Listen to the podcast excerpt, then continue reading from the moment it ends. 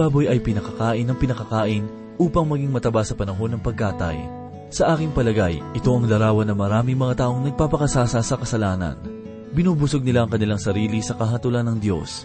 Ito ang ating matatagpuan sa ikalawang kabanata ng Pedro, talatang pito hanggang siyam, at ito po ang mensaheng ating pagbubulay-bulayan sa oras na ito, dito lamang po sa ating programang, Ang Paglalakbay.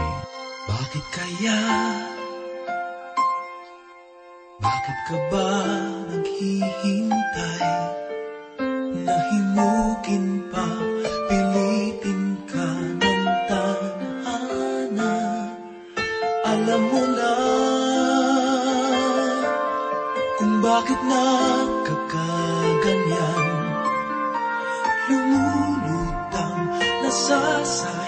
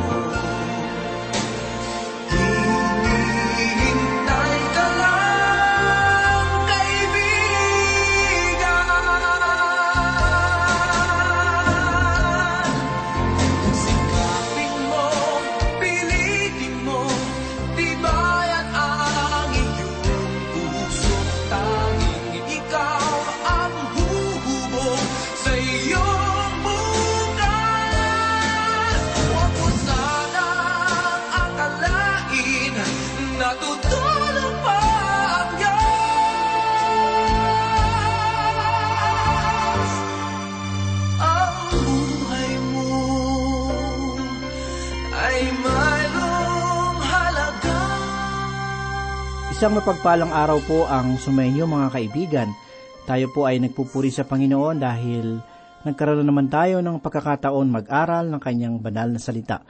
Ako po si Pastor Dana Bangko at samahan ninyo ako at tayo ay matuto sa salita ng Panginoon. Isang mapagpalang araw po sa ating lahat. Nais kong magbigay ng isang tanong sa inyong lahat. Sino-sinong tauhan sa banal na kasulatan ang maaalala ninyong nagpahayag ng kanilang pananampalataya sa maraming tao, ito man ay sa loob o labas ng kanyang bayan. Marahil ay sumagi sa inyong isip sina Moises, Propeta Daniel, Isayas at Jeremias. Sa bagong tipan naman ay maaaring naaalala ninyo sina Esteban, sina Pablo at si Bartimeo. Napakaraming mga tao na naitala sa banal na kasulatan ang nagpahayag ng kanilang mga pananampalataya. Nakatitiyak tayo na ang mga taong mayroong pananampalataya sa Diyos ay mayroong kaligtasan o may nakahandang silid doon sa kalangitan, sapagkat iyon ay pangako ng Diyos sa lahat ng kanyang mga anak. Subalit nakikilala ba ninyo si Lot na matatagpuan sa lumang tipan? Marahil ay mas maaalala niyo siya kapag inyong narinig ang pangalang Abraham. Sapagkat siya ay pamangkin ni Abraham na maituturing na ama ng pananampalataya. Sa inyong palagay, nagkaroon kaya ng kaligtasan si Lot upang makapasok sa kalangitan?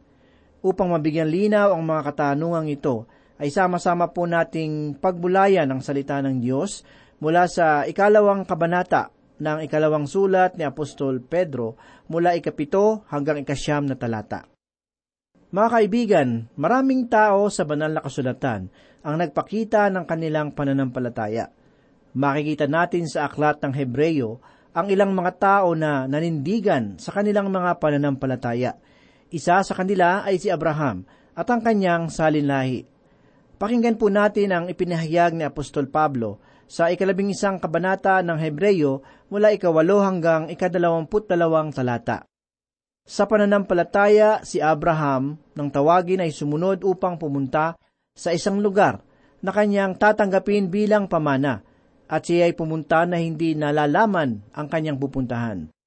Sa pananampalataya, siya ay dumayo sa lupang pangako na tulad ng sa ibang lupain at nanirahan sa mga tolda na kasama sina Isaac at Jacob na kapwa mga tagapagmana ng gayon ding pangako. Sapagkat siya'y umaasa sa lunsod na may mga kinasasaligan na ang nagplano at nagtayo ay ang Diyos. Sa pananampalataya, maging si Sara na isang baog ay tumanggap ng kakayahang magkaanak. Bagaman lipas na sa tamang gulang, palibhasa ay itinuring niyang tapat ang nangako.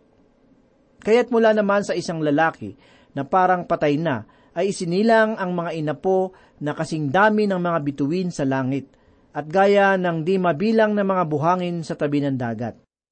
Ang lahat ng mga ito ay namatay sa pananampalataya na hindi tinatanggap ang mga pangako. Ngunit mula sa malayo, ang mga iyon ay kanilang natanaw at binati.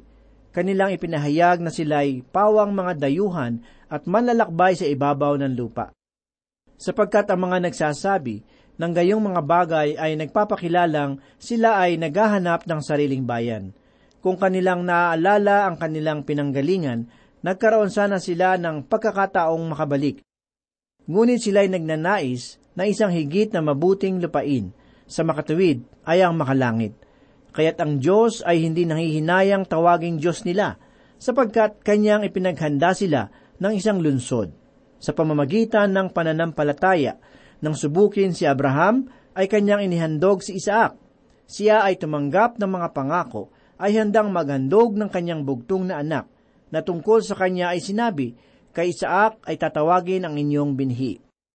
Itinuring niya na maging mula sa mga patay ay maaring buhayin ng Diyos ang isang tao. At sa matalinghagang pananalita, siya ay muli niyang tinanggap. Sa pananampalataya, binasbasa ni Isaac sina Jacob at Iso tungkol sa mga bagay na mangyayari. Sa pananampalataya, si Jacob nang mamatay na ay binasbasan niya ang bawat isa sa mga anak ni Jose at sumamba sa ibabaw ng kanyang tungkod. Sa pananampalataya, nang malapit nang mamatay si Jose, ay binagit niya ang tungkol sa paglikas sa mga Israelita at nagbilin tungkol sa kanyang mga buto. Nagbibigay ng kaligtasan ng Diyos sa mga tao na mayroong pananampalataya sa Kanya – Magpapatuloy po tayo sa pagbubulay ng salita ng Panginoon. Nahahanguin sa ikalawang sulat ni Apostol Pedro sa ikalawang kabanata mula ikapito at ikawalong talata. At kung papaanong iniligtas niya ang matuwid na silot na lubhang nabagabag sa mahahalay na pamumuhay ng masasama, sapagkat ang matuwid na taong ito na nabuhay na kasama nila araw-araw ay lubhang nabagabag ang matuwid ng kaluluwa dahil sa kanilang masasamang gawa na kanyang nakita at narinig. Sa bahagi ng talata na ating nabasa, ay makikita natin ang mga pahayag na at kung paanong inligtas niya ang matuwid na si Lot, na lubhang nabagabag sa mahahalay na pamumuhay ng masama. Mga kaibigan, ang salitang nabagabag ay tila hindi nagpapakita kung ano ang tunay na nais ipahayag ni Apostol Pedro. Maraming tao ang nagsasabi na si Apostol Pedro ay hindi gaanong mahusay sa paggamit ng wikang Griego. Ang salitang Griego na kanyang ginamit ay kataponeo, na ang ibig sabihin ay maghirap sa paggawa o saktan ng may kasamaan. Isa sa mga ginagamit ng komunismo ay ang pagpapahirap sa isang tao sa pamamagitan ng pagtatapat ng isang napakaliwanag na ilaw sa kanyang mukha. At susunod ang ginagawang pagtatanong. Kanilang binubunot ang mga kuko ng tao at ginagawa ang lahat ng mga bagay na maaaring magpahirap sa kanya. Saglit po nating basahin ang pangyayari sa buhay ni Lot na ipinahayag ni Moises sa ikalabing siyam na kabanata ng Henesis mula ikalabing dalawa hanggang ikadalawamput dalawang talata. Ganito po ang sinasabi, At sinabi ng mga lalaki kay Lot, Mayroon ka pa ba kasama? Paalisin mo sa lugar na ito ang iyong mga manugang na lalaki at mga anak na lalaki at babae, o sino man sa mga kasamahan mo sa lunsod. Sapagkat malapit na naming lipulin ang lugar na ito dahil sa napakalakas na ng sigaw laban sa bayang ito sa harap ng Panginoon at kami ay sinugo ng Panginoon upang ito ay aming lipulin. Kaya't si Lot ay lumabas at kinausap ang kanyang mga manugang na noon ay mapapangasawa ng kanyang mga anak na babae at sinabi, Tumindig kayo, magsialis kayo sa lugar na ito, sapagkat gugunawin ng Panginoon ang bayan. Subalit ang akala ng kanyang mga manugang ay nagbibiro siya. Kinaumagahan, pinapagmadali ng mga anghel si Lot na sinabi, Bumangon ka, isama mo ang iyong asawa at ang iyong dalawang anak na babae na narito, baka pati ikaw ay madamay sa parusa sa bayan. Subalit siya ay nagtagal, kaya't dahil sa habag sa kanya ng Panginoon, hinawakan ng mga lalaki ang kanyang kamay at ang kamay ng kanyang asawa at ang kamay ng kanyang dalawang anak na babae, at siya ay inilabas nila at iniwan sa labas ng bayan. Nang sila ay mailabas na nila, ay sinabi nila, Tumakas ka alang-alang sa iyong buhay. Huwag kang lumingon o humintuman sa buong libis. Tumakas ka ng bayan. Subalit siya ay nagtagal, kaya't dahil sa habag sa kanya ng Panginoon, hinawakan ng mga lalaki ang kanyang kamay, at ang kamay ng kanyang asawa, at ang kamay ng kanyang dalawang anak na babae, at siya ay inilabas nila at iniwan sa labas ng bayan. Nang sila ay mailabas na nila, ay sinabi nila, Tumakas ka alang-alang sa iyong buhay. Huwag kang lumingon o humintuman sa buong libis. Tumakas ka hanggang sa bundok sapagkat kung hindi, ikaw ay mamamatay. At sinabi sa kanila ni Lot, Ang lingkod mo ay nakatagpo ng biyaya sa iyong paningin, at magpakita ka sa akin ng malaking awa sa pagliligtas ng aking buhay. Subalit hindi ko kayang tumakas sa bundok, baka ako'y abutan ng kapahamakan, at ako'y mamatay. Tingnan mo, ang kasunod na lungsod ay malapit lamang upang matakasan at iyon ay maliit. Pahintulutan mo akong tumakas roon. Hindi ba iyon ay maliit lamang at ang aking buhay ay maliligtas? At sinabi niya sa kanya, O sige, pinapayagan din kita sa bagay na ito at hindi ko na gugunawin ang lungsod na iyong binanggit. Magmadali ka, tumakas ka roon, sapagkat wala akong magagawa hanggang sa dumating ka roon. Kaya't ang pangalang itinawag sa bayang iyon ay Zoar. Mga giliw na tagapakinig, pinahirapan ni Lot ang kanyang kaluluwa sa bayan ng Sodoma. Hindi siya naging maligaya sa lugar na iyon. Siya ay pinahihirapan sa kanyang kalooban. Isang pagpapahirap sa kanyang sarili, ang manirahan sa Sodoma. Sa pagbabasa ko sa aklat ng Henesis, ay hindi ko nakita ang ganoong kalagayan ni Lot isang kagalakan para sa akin na mabasa ang mga pahayag ni Apostol Pedro sapagkat maaari kong isipin na si Lot ay hindi nagkaroon ng kaligtasan sa pamamagitan ng pagbabasa noong aklat ng Henesis na kung saan ay pumaroon si Lot sa Sodoma kasama ang kanyang pamilya at nawala ang lahat ng miyembro ng kanyang pamilya ay masasabi ko na hindi siya nagkaroon ng kaligtasan. Kung mababasa ninyo ang nangyari sa dalawang anak niyang babae na nakatakas, ay maaari ninyong sabihin sa inyong sarili na dapat sana ay nanatili na lamang sila sa loob ng Sodoma. Ang bagay na binibigyang diin ni Apostol Pedro ay ang katotohanan na inilabas ng Diyos si Lot sa bayan ng Sodoma. Alam niya kung paano iligtas ang isang makadiyos. Sa ikaanim na talata ay ipinahayag din sa atin na lahat ng bagay na ito ay ibinigay sa atin upang magbigay halimbawa. Halimbawa kaya ng ano? Sa aking pananaw ay mayroong bagay na maaaring gumulat sa inyo kapag kayo ay pumaroon sa langit. Ang unang bagay na maaaring gumulat sa inyo ay ang katotohanan na maaaring hindi ninyo makita sa kalangitan ang mga tao na inaakala ninyong dito sa sanlibutan ay maaaring makapasok doon. Sila yung mga tao na akala natin ay totoong binago, subalit hindi pala dalisay ang kanilang pananampalataya. Ang ikalawa naman ay makita natin doon ang mga tao na hindi natin akalain na mga tao pa lang na ipanganak na muli dito sa lupa. Hindi gaanong kadakila ang kanilang mga patotoo dito sa sanlibutan. Si Lot ay isang halimbawa nito. Sa aking palagay ay hindi man lamang siya nakapagbigay ng patotoo habang siya ay naninirahan sa Sodoma. Nang dumating ang anghel sa bayan ng Sodoma at Gomora, ay sinabing wawasakin nila ang bayan, ay agad itong sinabi ni Lot sa kanyang mga manugang na lalaki. Subalit, inakala nila na siya ay nagbibiro lamang. Marahil ay sinabi nila sa kanilang mga sarili na paano kami maniniwala sa iyo, ni ang iyong buhay ay hindi nagpakita ng anumang pananampalataya sa Diyos. Kung tanging aklat lang ng Henesis ang aking nabasa, ay marahil natanim sa aking isip na hindi siya nakapasok sa langit at hindi siya naligtas. Subalit ipinahayag ni Apostol Pedro na si Lot ay kanyang iniligtas, hindi lamang si Lot kundi pati na rin ang kanyang dalawang anak na babae at asawa. Si Lot ay tinawag na matuwid sapagkat siya ay ginawang matuwid sa harapan ng Diyos. Ipinahayag sa bahagi ng talata na at kung paanong iniligtas niya ang matuwid na si Lot na lubhang nabagabag sa mahahalay na pamumuhay ng masasama. Si Lot ay ginawa lamang matuwid sa harapan ng Panginoon sapagkat nagtiwala siya sa Diyos na gaya ni Abraham. Kahit siya ay hindi gaya ni Abraham na nagpatotoo sa buong sanlibutan na siya ay nanampalataya sa Diyos. Si Lot ay naitala sa banal na kasulatan bilang isang tao na ginawang matuwid dahil sa pananampalataya. Subalit ang kanyang buhay ay pinabulaan naman ang lahat ng bagay na kanyang pinaniniwalaan at hindi siya nagkaroon ng kaunting kapayapaan sa sanlibutan.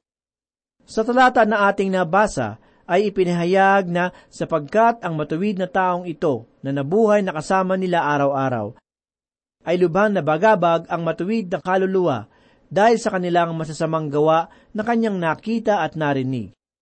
Nailalarawan ba sa inyong mga isip ang masasamang pananalita na napapakinggan ni Lot araw-araw sa kanilang lugar?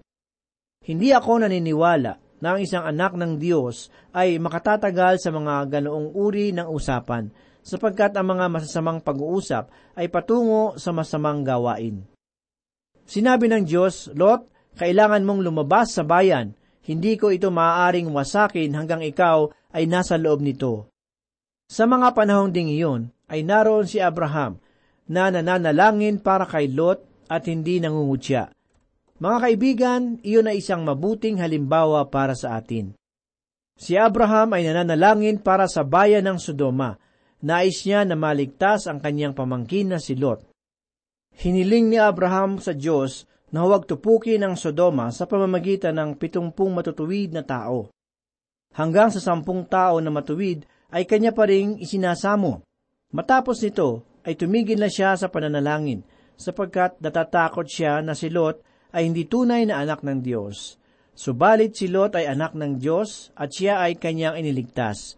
Ipinahayag ng Diyos na hindi ko maaaring wasakin ang bayan hanggat ikaw ay nasa loob nito. Ang asawa ni Lot ay sumama sa paglikas, subalit lumingon siya sa bayan ng Sodoma, kaya't siya ay naging isang haliging asin. Maaring ituring ng ilan na iyon ay di pangkaraniwan.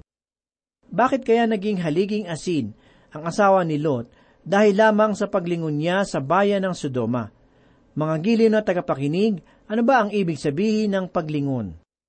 Bakit lumingon siya sa bayan? Malinaw naman na kahit lumabas siya sa bayan ng Sodoma, ay naiwan naman niya ang kanyang puso o ang mga alaala ng kanyang mga ginagawa sa loob ng bayan. Siya ay lubos na naakit sa mga bagay at gawain sa bayan ng Sodoma. Isa pang dahilan kung bakit siya lumingon ay sapagkat hindi siya naniwala na wawasakin ng Diyos ang bayan ng Sodoma. Subalit ang bayan ay winasak ng Diyos at siya ay ginawang isang haliging asin.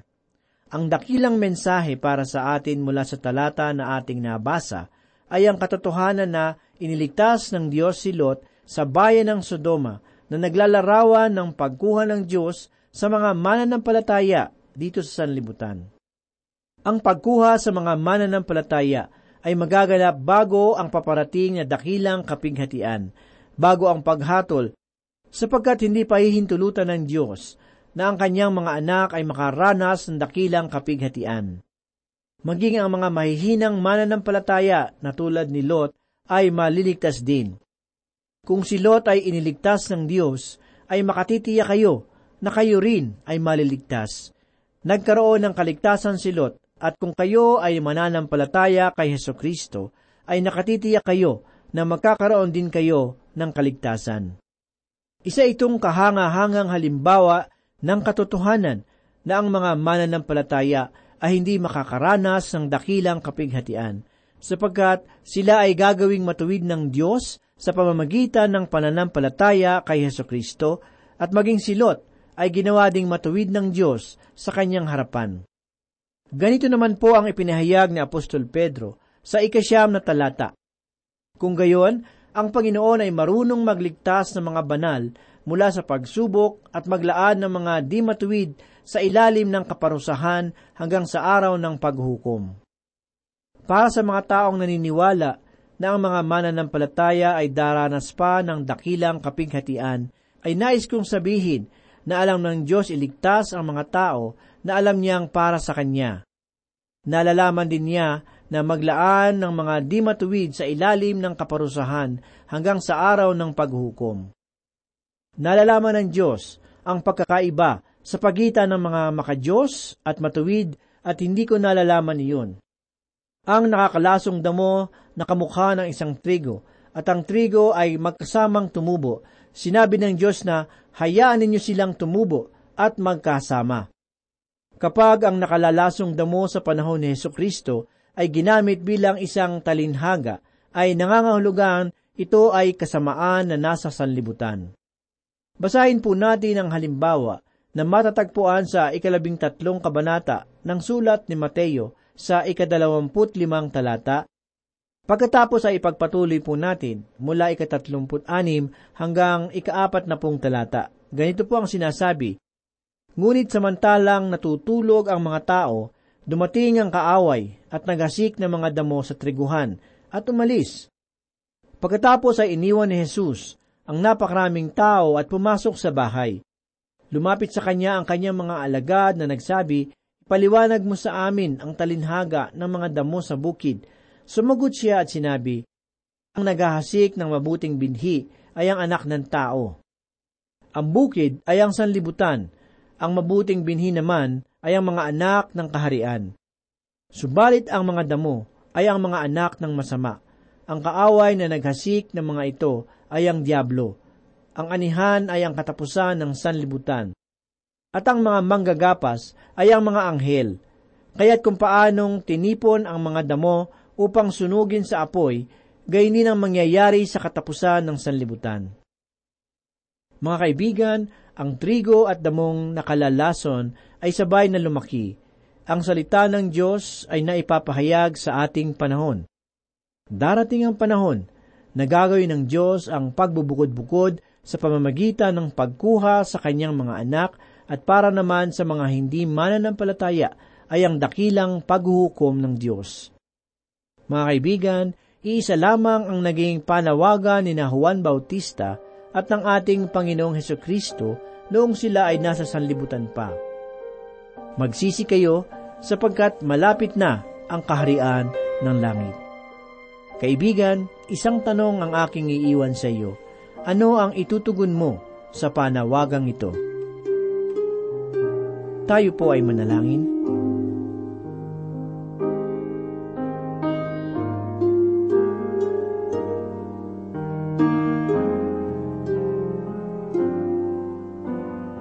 Muli Panginoon, kami po ay nagpapasalamat sa araw na ito. Salamat Panginoon muli sa pagkakataong kami ay mag-aral at magsaliksik ng iyong banal na salita. Gabayan mo po kami sa araw na ito at tulungan po kaming mabuhay ng may pananampalataya sa iyo. Dinadalangin namin ang aming mga kaibigan at tagapakinig na patuloy na sumusubaybay sa programang ito. Aming hinihiling ang kagalakan at maging ang tibay nawa sa kanilang pananampalataya. Ang iyong mga salita na kanilang napapakinggan. Kung meron sa kanila ang nagtataglay ng mabibigat na dalahin, mga problema, karamdaman o anumang pagsubok sa buhay, sa iyong pangalan, idinadalangin namin, Panginoon, na iyong tugunan ang kanilang pangangailangan sangayon sa kanilang pananampalataya at pagtitiwala sa iyo. Pagpalain mo ang bawat isa at tulungan kami na mamuhay ayon sa iyong kalooban. Ang lahat ay aming hinihiling sa iyong matamis na pangalan. Amen.